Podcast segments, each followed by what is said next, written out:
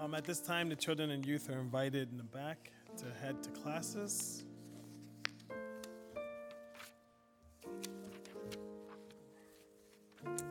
Good morning, welcome. Um, good to see you all this morning. Great chance to worship together. Um, this Sunday, we are kind of continuing through this Advent series where we've been talking about encountering Emmanuel. So we've been trying to hold on to this idea of what is the knowledge that God is with us? You know, what do we do with that? And, and to help us flesh that out, we've been looking not just through our, our, our themes of hope, peace, joy, and love, but we're looking at uh, different, I've, I've been calling them groups, but really they're characters in the Jesus story or characters in the, the Christmas story, if you will. And so in these characters, we see that God has an intentional plan. So as, as God is unearthing and leaving, or as Jesus is leaving heaven to come to earth, and God's kind of unearthing this mystery of his son coming by, we see these different characters in the story. But what I've really enjoyed about these characters is that we've said that Advent or, or, or incarnation specifically shouldn't just be thought of as like an invasion or, or God intrusion, right?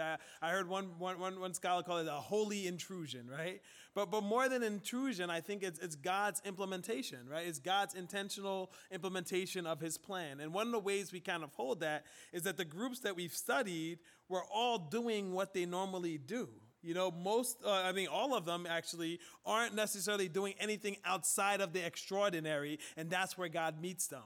And again, that's a reminder to us that we don't need to maybe clean ourselves up, or we don't need to make sure that like, hey, I've got it together, now I can live for God, right? But that God meets us in the ordinary, that God meets us where we are, and that God can use your everyday things that you do to bring glory to him. So, so to flesh out hope, we talked about the prophets. And again, the, the, the, the prophets of the Old Testament especially, they came to shed light on injustice. They came to shed light on what God has done. They came to shed light on uh, what God will do.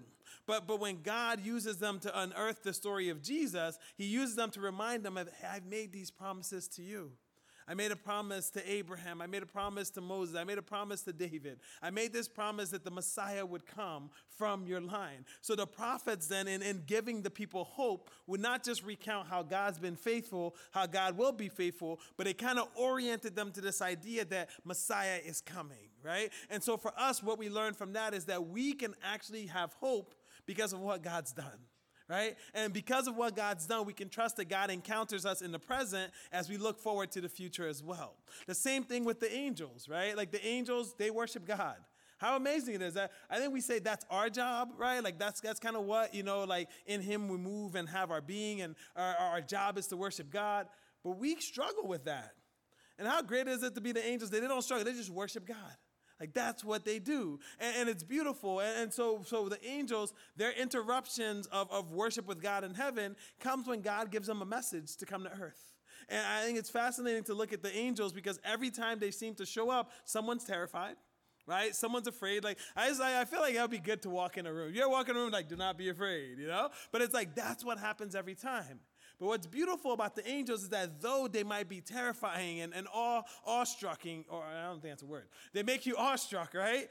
But every single time people move from fear to peace in this Jesus story, right? They move from like, I don't know what's going on, I'm terrified, to God literally saying like, I have a message of peace to you. A reminder to us that no matter how scary life seems, no matter what we're going through, we have a God who has a message of peace. And last we look at the shepherds who said, hey, they were just out at night watching the sheep, you know. Maybe they were the shepherds who were giving the sheep that goes to the temple, but it was a regular night and the angels show up and they find Jesus and they get to joy.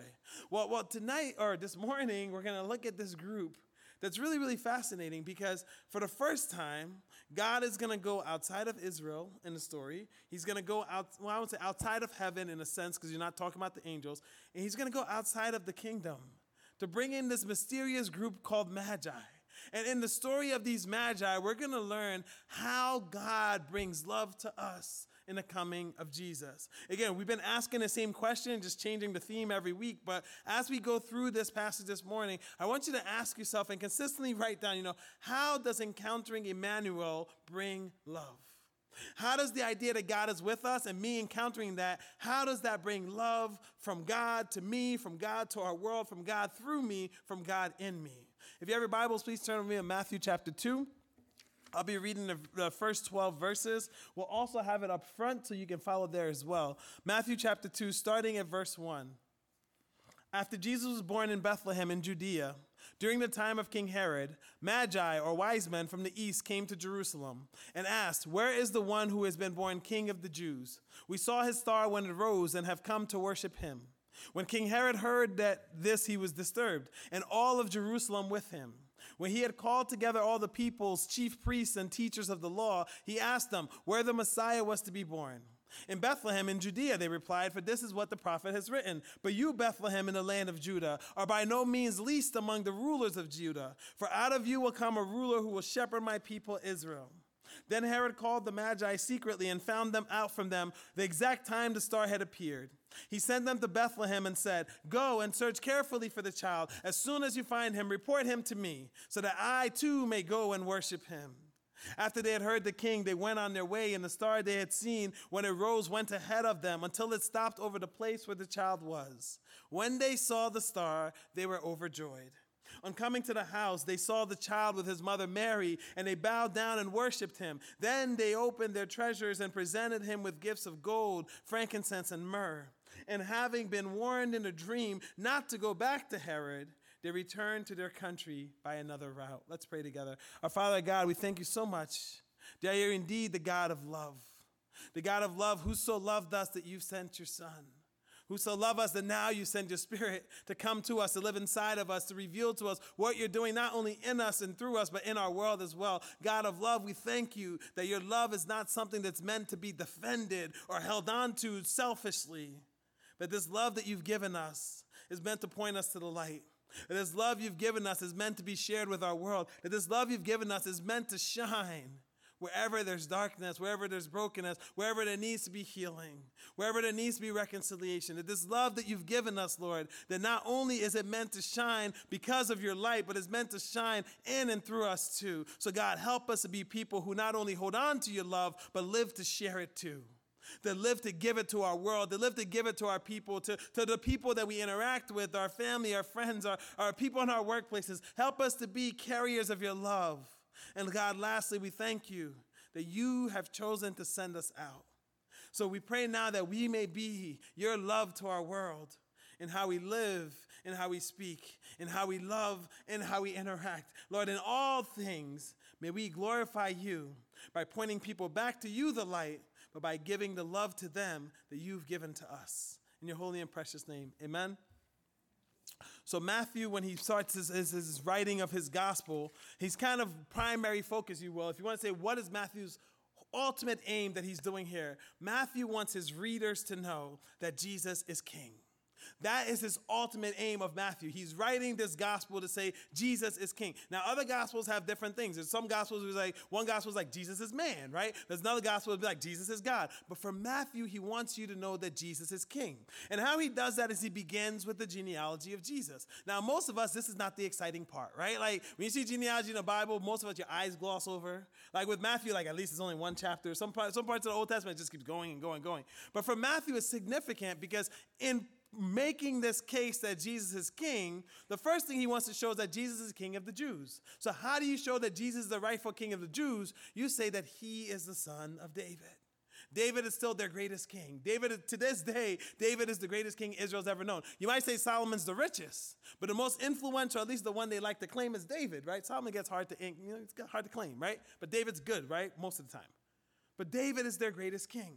So what he does is he breaks down this genealogy to show how Jesus is going to come from the line of David. Because if he's going to make a claim that Jesus is king and Jesus is king of the Jews, he has to bring him through the hereditary line, right? And one of the fascinating things is that Matthew and Luke do this differently. Matthew does it by going through Solomon to say, like, listen, Jesus is royalty. Like, he is the son that deserves everything. And, and Luke, when he does it, he actually goes through Mary's line, right? So instead of ending at Joseph, he ends at Mary and says, listen, Jesus is not just royalty, but he's also the priest, the great high priest, right? But in Matthew's gospel, what he's trying to sit here is that Jesus is king.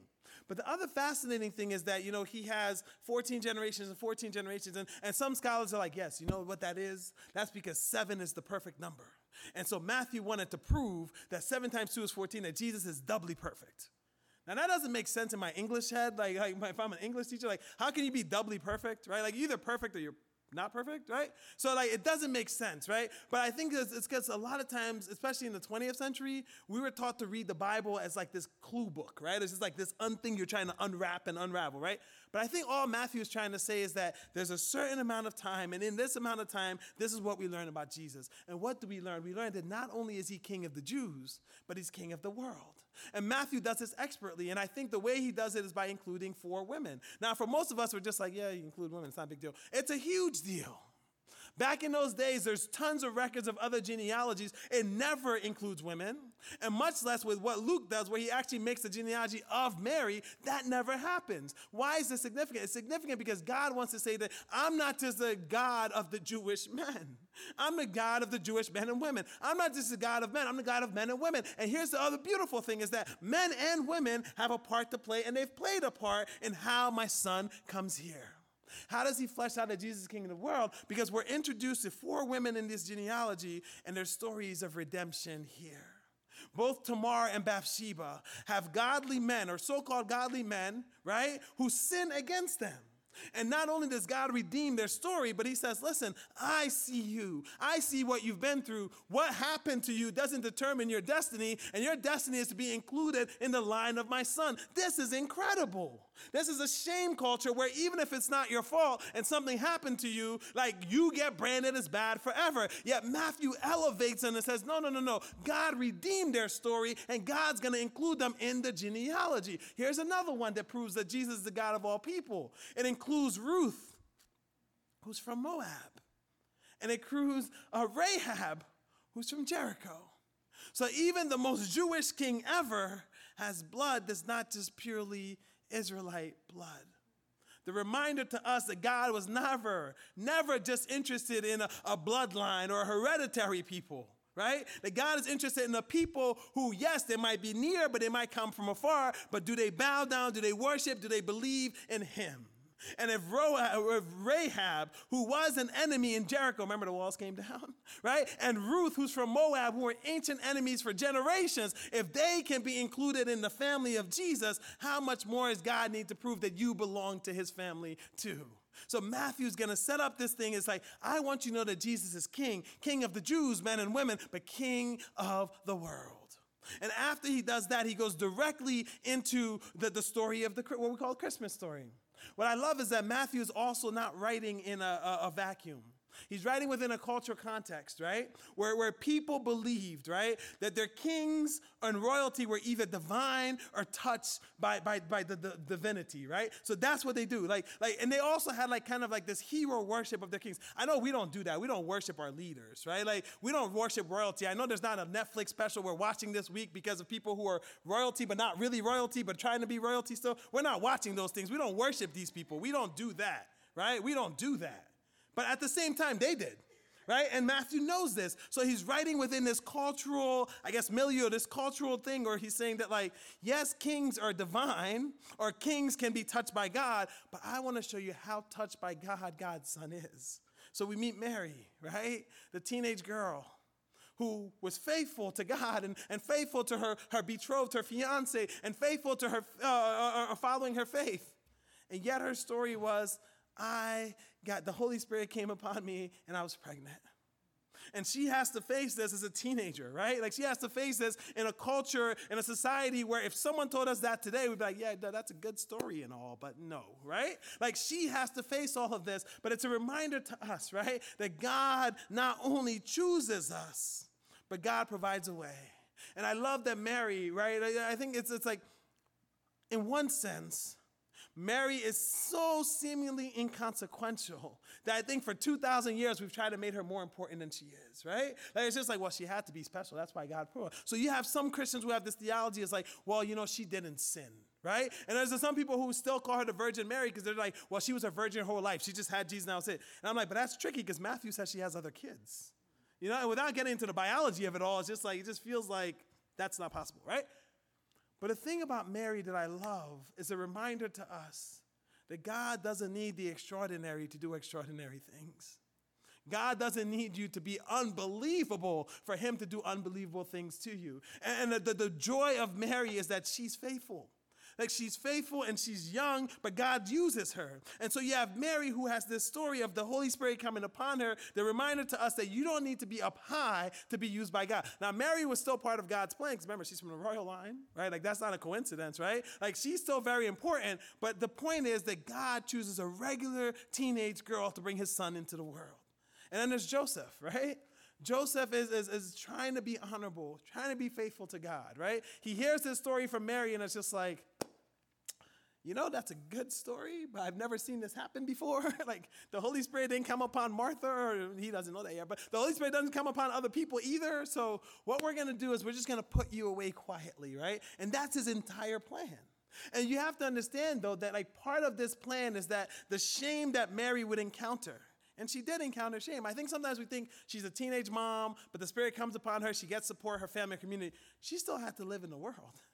Like, babies don't come, as far as I know. They don't come after a week or two, right? Like, she had to go through thirty-six weeks at least, right? Like, nine to ten months, right? Where she was literally in that world with people staring at her and be like, oh, that's the girl the Spirit came upon. Like, she had to live with that, right? Like, that's what she's going through. But Joseph at the same time, right? He wants to do the honorable thing of saying, like, I don't want to bring, like, more embarrassment to you and your family, so I'm going to, like, just put you away, right? And then the Holy Spirit, like, he goes to sleep, and an angel comes to him, and the angel says, no, no, no, no, Mary's story actually checks out. Now, I don't know how that works. Like, I'm just like, in a dream, do you go like, wow? You know, it's just like, are you passive? Are you interacting? You know? But it's like the Holy Spirit, like, basically, come, the angel sends the message, like, no, no, the story checks out. But what's beautiful about, about Joseph for me is that not only does it, the Spirit say, hey, go and make her your wife, but we have to understand that, yes, just like Mary still has to deal with the shame and the judgment of people who may not believe her, Joseph did too. Because in that culture, by bringing her into the house, essentially he's saying, if you think that's sinful, that's my sin too. Because if it wasn't his sin, what can he do? Banish her, right? Make her a single mother in Judah, in Judea, and just hope for the best, right? But by taking her in, he's saying, no, no, no, no, this is our family. This is my wife. We are in this together. And so that's Joseph we're introduced to. And in that same dream that the angel says to him, you need to call him Jesus. Why? Because he's going to save his people from their sins. Remember who Matthew has said his people, not just the Jews, but the world.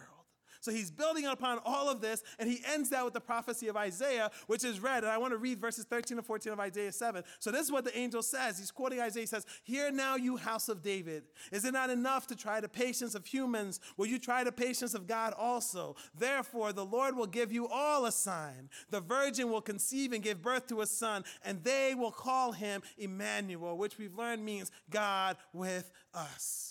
So the kings are not just touched by the divine, but the King of Kings is divine. He's birthed through the Holy Spirit in a virgin birth. He's birthed through a father, an earthly father, who's going to care for him by literally saying, I belong to Mary as she belongs to me. We are a family. And he's birthed with this destiny of saving all the world from their sins by being God with us. And so when we get to chapter two, we learn that Jesus has been born, right? He's born in Bethlehem, which is significant. Talked about Bethlehem before. It's like, it's the house of bread. It's a small town in the middle of nowhere. But what's fascinating is if Matthew is making this claim that Jesus is king, it helps that the king would be born in David's hometown. So Bethlehem might be the equivalent of Shimon's town, right? But it's like, that's important, because if you're going to say David is my great, great, great, great, great, however many greats father, it will make sense that you're from the town of David. So again, you see how the prophecy all is tying in. Jesus is born in Bethlehem in Judea. And, and in our passage, we read what Micah said, right? And I want to read that in, in, a, in its entirety too, because in Micah, we looked at this a couple weeks ago. Micah says this, but you, Bethlehem Ephrathah, though you are small among the clans and rulers of Judah, out of you will come for me one who will be ruler over Israel, whose origins are from old, from ancient times. Therefore, Israel will be abandoned until the time when she who is in labor bears a son. And the rest of his brothers return to join the Israelites. He will stand and shepherd his flock in the strength of the Lord, in the majesty of the name of the Lord his God. And they will live securely, for then his greatness will reach the ends of the earth. So Jesus is born in Bethlehem according to prophecy. His kingship can't be challenged because he's from the line of David. He's born in the town of David. But also, he, as he comes onto the scene, is born to fulfill both the prophecies of Isaiah and Micah. And then we get the Magi. And if you are an ancient person listening to this story or Ma- Ma- Matthew recount the story, this is what we call a plot twist, right? Everyone so far has been either very much a Jew of all the Jews, right? Or an angel. That's your two options so far, right? Like, when we start off with Mary, we're like, not only is she, you know, this, this, this person who's chosen by God, but she's from the line of David. Joseph, he's from the line of David. The angels, they worship God, right? The shepherds, they're actually providing the sheep that goes to the temple. Everyone is the Jew of all Jews. And then you get the Magi, who are not just from the east, but at best so far they're pagans. They're not followers of God. And remember what we said in the beginning of Matthew, that he wants to prove that Jesus is king of all the people. And how he chooses by that is choosing these Magi. Now, like we did with the shepherd last week, I think we have to kind of take a step back from what we understand about the Magi. We've Christianized them for two thousand years, right? We've made them kings, you know, we've made them like faithful followers, and, and we've kind of dumbed down maybe a little bit what they really were. But who were these Magi? Well, the Magi were Persian astrologers. Now, I learned this week there's a difference between astrology and astronomy, right? Like, like astronomy back then and astrology went together. So astronomy would be the science of studying the celestial bodies and everything up there. Astrology is like studying that, but then saying it has direct effect with like human affairs, right? When I was growing up, there's this lady on T V called Madame Cleo. Like three of you might remember that, right? Like it's just like you call that number and she would tell you what's happening because she looked into the ball or whatever, right? Like that's that's more what we think of astrology. Well, back then, these were actually philosophers and studiers of, of, of the celestial bodies. And, and what's important about the Magi is that they started off, right, as a group of people in the Persian Empire who wanted power, right? And they tried the politics game and failed miserably and got killed. And then they all became priests after, right? And that relates to me, because my family tried a politics game, we got killed, and we're like, we'll be pastors, sound much better, you know, like, let's try let's try this pastoring thing out for a while, right? But like, that that's who these Magi were. So not only are they wise men, but they're well-respected, not just in Persia, but in the world. Because you have to remember that after Israel falls to Babylon and Assyria, not everyone makes it back to Jerusalem. So there's still Jews in the area, so they would have heard a thing or two about this Messiah, right? Because they were priests. The further thing is that they not only did philosophy, medicine, and science, they were known as truth seekers and truth tellers. Now, if you were going to put a star in the sky that would lead to your son, what group on earth would know more about the stars in the sky than these Magi? So even though they're outside of the kingdom, God says, you're the experts on this. I'm going to blow your mind, right? I'm going to put something that you can't explain, and that thing is going to lead you to my son. And what's even more beautiful about that is that, you know, over church history now, we've we've kind of struggled with where these Magi are from. Remember we said with, with, with Joseph and Mary, there's a good chance it wasn't just the two of them traveling, right? Some of these Magi, depending on where we can theorize they're from, there's some people who believe that one Magi was as far, or one group of Magi, I guess I should say, was as far as the Siam Peninsula, which would put you in like Thailand, right? There's some people who say, no, there's one from India, right? There's some people who say Ethiopia or Kush, right? All these places are really far. So what I want us to hold on to is this idea that the Magi aren't just traveling for a week, right? Like some of them could have been traveling for two years following this star in the sky, trying to figure out what's going on, right? So so their job was to not only know all of this, right, but to actually explain things. But they can't explain this one. So they follow it, maybe for up to two years, maybe in a big group. And when they get to Washington, D C, you call it Jerusalem, right? The first thing they want to know is like, where is this king? Like, we've been on the road for a long time. Where is this king? And someone should have been like, you need to go to Shiremanstown. That's where he is, right? But word gets to Herod, right? And we have to actually take a little bit of time to explain who this Herod is. Because when they come, they follow the star. They think they've reached the capital city. So obviously kings are born in palaces, right? Like that makes sense, right? Like you don't born king in stables. You born him in palaces. So they're like, where is this king? Word spreads. It gets to Herod. And if you don't know who Herod is, it, it's, it's pretty much the, the polar opposite of Jesus, right? Like Herod and his family ruled for four generations, and, and part of Herod's heritage is that he's an Edomite, meaning that he was a half Jew, but his his what he claimed was his Edomite blood, which is like descendants from Esau. The Edomites were, it's hard to call them ancient enemies of Israel because they never won. There's almost no time in the Old Testament where the Edomites are better than Israel. No matter what Israel's going on to, they can always be like, ha ha, you know, like Jacob won, Esau. Like at every given time, the Edomites were underneath the Israelites, right? Like in the time of David, especially the time of Solomon, when the Babylonians and Syrians come, they're always on the outside, right? In fact, even after the, the Israel falls, Edom comes back into Israel. And, and the, the, the Jewish people are so sick, not, not sick, they're so disgusted, that's probably a better word, for, about the Edomites. You know what they told them? They're like, listen, you can come back in, but before you're a full Israelite, you got to go to four generations. So think about that for a second. Come back into the family, right? But for you to count, it's not you, it's not your child, it's not your grandchild, it's not your great-grandchild. Your great-great-grandchild has a chance to be into the family. So this is what the Jewish people, the Israelites, thought of the Edomites, right?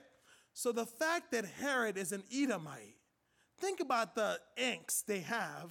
After years of maybe mistreatment and devaluing of the Edomites, now they have a guy on their throne who's an Edomite, who's put into power by the Romans to be a puppet king, right? So he was collecting taxes for Rome, but the thing about Herod is that he was so ambitious and so ruthless. If you even looked or thought about taking his power, he would kill you. Kill the next wife, kill two or three of his children. There's some rumors that he killed some priests, right? And in fact, the night when he got to be seventy years old and he thought death was near, he passed a law that said, listen, there's about twenty, thirty people who are really, really important. I want you to kill all of them when I die. Right? Because that's how much this guy wanted power and wanted to do everything for blood, right? But yet and still, God comes into that scene. God comes and these, these magi go to this person who was so disturbed that he would kill all his rivals, right? And, and so there's a phrase in this passage in Matthew where it says that, that Herod was disturbed in all of Jerusalem with him, right? And I think Herod was disturbed because it was just like, wait, who is this rival? And we learn later in Matthew, what does he do? He kills all the babies from Jewish, like two years and under, right? Like this is the person we're dealing with. But you also have to realize that Jerusalem is disturbed too because they know this guy is not okay. They know like anything that, that threatens this thing is going to kill people. So this is what Jesus is coming in. So Herod then says, okay, I need to find out more about this Jesus. So he gathers his scholars, his chief priests and Pharisees. And, and what's fascinating is that the group he gathers are basically the Jewish or the Israelite example of the Magi, right? They're an aristocratic, rich, wealthy, knowledgeable class. And they come to him, they're like, yeah, I mean, there's like a passage in Micah. He's going to be born in Bethlehem. And, you know, you have to understand Bethlehem's not that big, right? So it's like even though they're named him the exact place, if he wanted and really cared to worship Jesus, he could find out where Jesus was. But that was not his intent. So he gets all these people together. He finds out where it is. Then he goes and meets secretly with the Magi and says, I want you to just go and find him and then tell me, right? So I can come and worship him. Magi don't know any better, right? So they're like, that sounds good. We'll let you know. But what I love, and maybe the reminder to us here, is that maybe for up to two years, they're led by the light until they get to Jerusalem. But then something happens because in Jerusalem, instead of following the light to Jesus, they take their eyes off the light and start asking the people for direction. I think that's significant because it's a reminder to us that we can have ten years, twenty years, thirty years of following Jesus and following the light. But the minute we take our eyes off the light and start looking to our world for direction, we just might be led astray. We just might be led into danger. We just might be putting other people into danger, right? And then, but God sees that. And after they meet with Herod, what did it happen? They take their eyes, they look back at the light. And that light leads them to baby Jesus. And when they get to Jesus, they're overjoyed. They greet Mary. They worship Jesus. They open their treasure chest, right? And they give them gold and frankincense and myrrh. And people have been like, yeah, this proves like where they're from, right? So there's some people who be like, listen, if you're from Canada and you're greeting the king, you give him maple syrup, right? If you're from Hershey, you meet the king, you give him Hershey kisses, right? If you're from Harrisburg, you give him a scoop of the Susquehanna, right? It's just like, here we are, man. Here we are. Yeah? I'm just saying, that's what we got, you know? If you find something better, let me know. I'll put it in the next sermon, you know? But yeah, so it's like some people think that the, the gifts were representative of where they were from. There's some people who says, listen, there might be a ton of magi. In fact, the Eastern Orthodox, they don't have three kings. They think there's twelve, right? So those people think there's a gift, of, but the three represents something. So some people say it represents the Trinity, Father, Son, and Spirit. I'm like, if that's what you need to sleep at night, that sounds great to me, right? There's some people who think, though, it represents the roles that Jesus is going to play, right? For his people, he's going to be a prophet, a priest, and the king. Sounds good to me too. Sleep at night on that one. There's some people who will say that it also represents oh, Jesus becoming man in, in body, soul, and spirit. Then there's the one that's kind of like, oh, held on is this idea that they gave him gold. Why? Because he's the king of all kings, right? They gave him Frankenstein. Why? Frankincense. Why? Because he's the, the, the great high priest. And they gave him myrrh as a reminder that he's going to die. Now, I don't know about you, but when I had a kid, if you give me embalming fluid, I would not feel blessed. You know, just like, congratulations on your kid. Here's some embalming fluid, you know? But I think, though, even greater than, than the gifts they give and the reasons why they give it, My, my my my youngest daughter actually reminded me about gifts this week, right? We were driving in a car, and she was like, Daddy, I want to tell you what Christmas is about. I was like, oh, I know this game. It's going to end in presents. You know, like, I know where we're going with this one. And she was just like, Christmas is about Jesus or God sending Jesus for us. And I was just like, ooh, a theologian and a present seeker. This is great. Let's, let's, let's, let's develop this more. I was like, what do you mean? She goes, well, Jesus comes in so that we're all okay, right? I was like, awesome, that's that's great. She goes, oh, and we get presents. I was like, we were doing so well. We were doing so well. Like, we were ready for seminary, and now it's like we're back to being, you know, six years old, right? So we were ready for seminary, right? And, and, and, and so I'm like, yeah, yeah, I guess that's part of it too. But she's a, she's curious, right? So she was just like, but Daddy. And I was just like, oh, well, I mean, I thought we were ended. You know, she was, she's like, but Daddy, why do we get gifts on Jesus' birthday? And I've been stuck on that for four or five days now, right? I've been thinking about that because here's the thing, right? We can say Jesus is the reason for the season. We can say Jesus is the gift of the season. But for a lot of us, Christmas is about we giving gifts to others, right? And so I've been thinking about that, and I, I, I realized something just really, really simple. Maybe, just maybe, when we think about Christmas this year, as we get ready to celebrate next week, maybe, just maybe, we need to look at the Magi and see what we can learn from them. And maybe we take a step back and saying, okay, God, what do I have that I can give to you? Right? And it might be something that you can't really put your arms around, like all of me, right? Like, like that sounds good. That's the right answer. God, I give you all of me, right? But maybe it's something that's more material, that's representative of who you are, where you're from, right? Maybe it's a scoop of the Susquehanna. I don't know. I don't know. That's not me. That's between you and God. You figure that part out, right? But the point I'm making is that, that what do we have that we can offer to God to tell God, thank you for who he is. But thank you for, for what you're sending your son has done for me. What do we have that we can offer to God in this season? Because I think when we look at the Magi, we learn that, yes, God is always present with us. God always surprises us, that, that God meets us where we are, that God works with what we have, right? That God's plan is going to use even our regular things, right?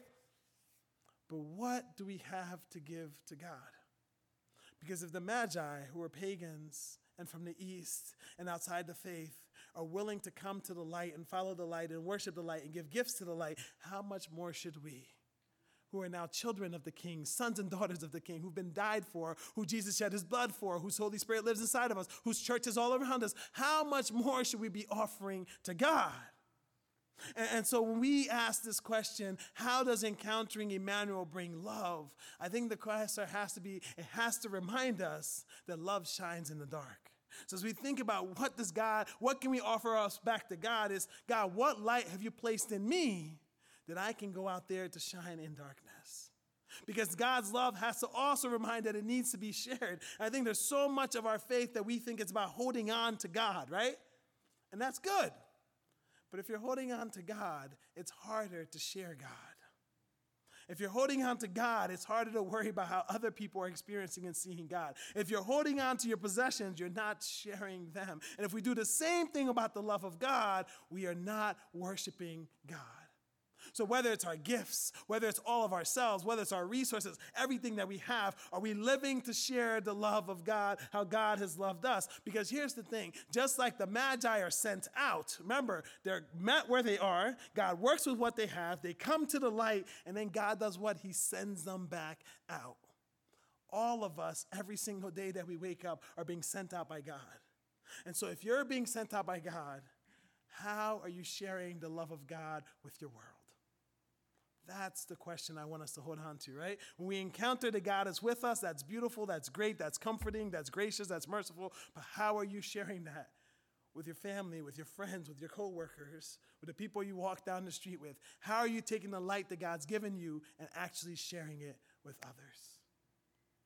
I'd like to invite up Pastor Hannah. We're going to have communion at the end of our service this morning. Um, if you came in this morning, there was elements at the door. If you didn't pick them up or receive them, just raise your hand. We have a couple of people in the back, a couple of deacons who can run out and get you. Just keep your hand up. They'll find you. Um, yeah, so I think we have one up front too. So, yeah, again, we we ask that, you know, you don't have to be a member of this church to take communion, but we do ask that you're a member of God's church, that you put your faith in Jesus Christ. We have a little bit of liturgy we'll do up front, so just keep your hands up, and we'll try to get it to you.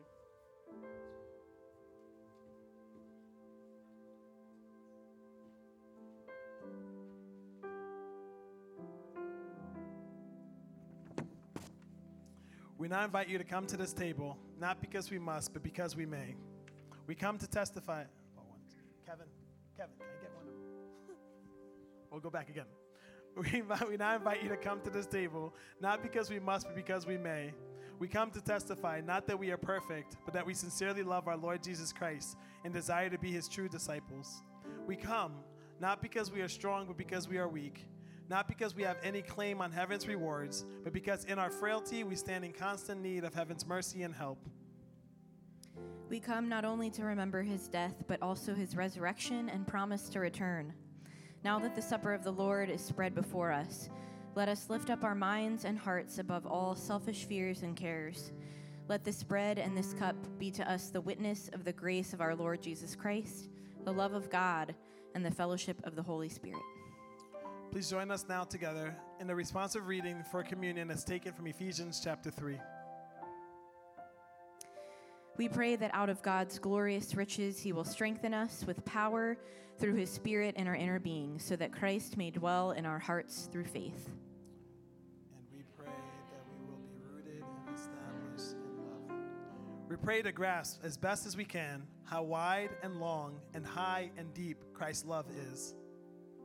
And we pray to be filled to the measure of all the fullness of God. To God be the glory in the church and in Christ Jesus throughout all generations, forever and ever.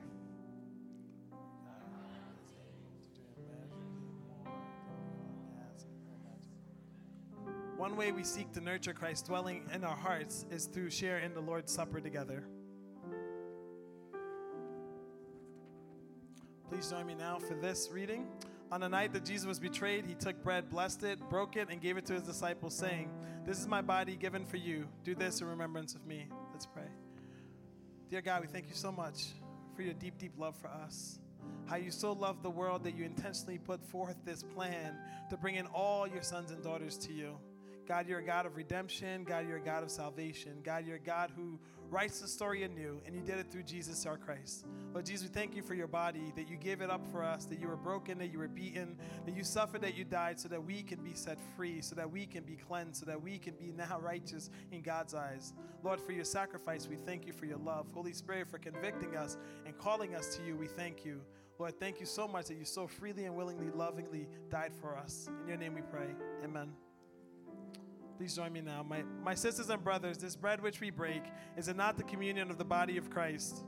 This bread which we break is the communion of the body of Christ. Take and eat this bread, remembering he was born to be our Savior. He was wounded for our transgressions. He was bruised for our iniquities. Feed on him in your hearts and be thankful.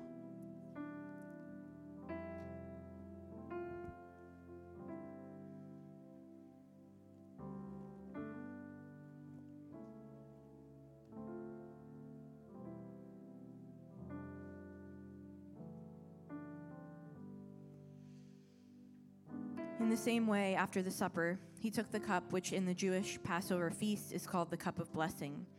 And he told his disciples, "This cup is the new covenant in my blood, which is poured out for you. Do this whenever you drink it in remembrance of me." Let's pray. God, thank you for your son. Jesus, thank you for your sacrifice.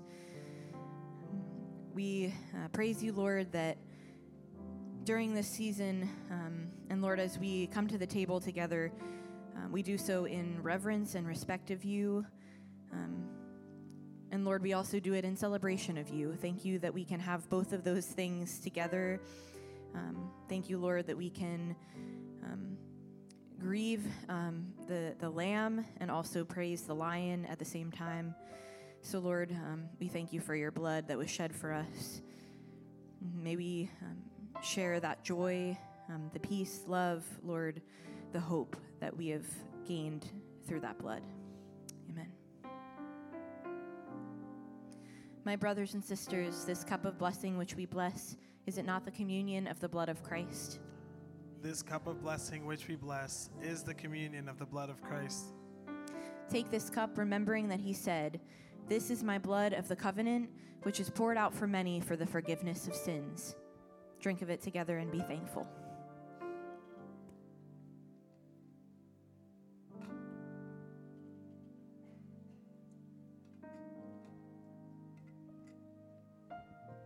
At this time, I want to invite up the choir for our closing song. Um, any of the pastors in the room, I'd like to invite you up as well. Stand up front for prayer. We'd love to pray for you. Um, if there's anything you want to respond to in the service or anything you've got going on, we'd love to pray for that as well. Um, as we sing this last song, may we just be reminded of the blessing of God's love and a call for us to share with one another. So let's stand and sing together.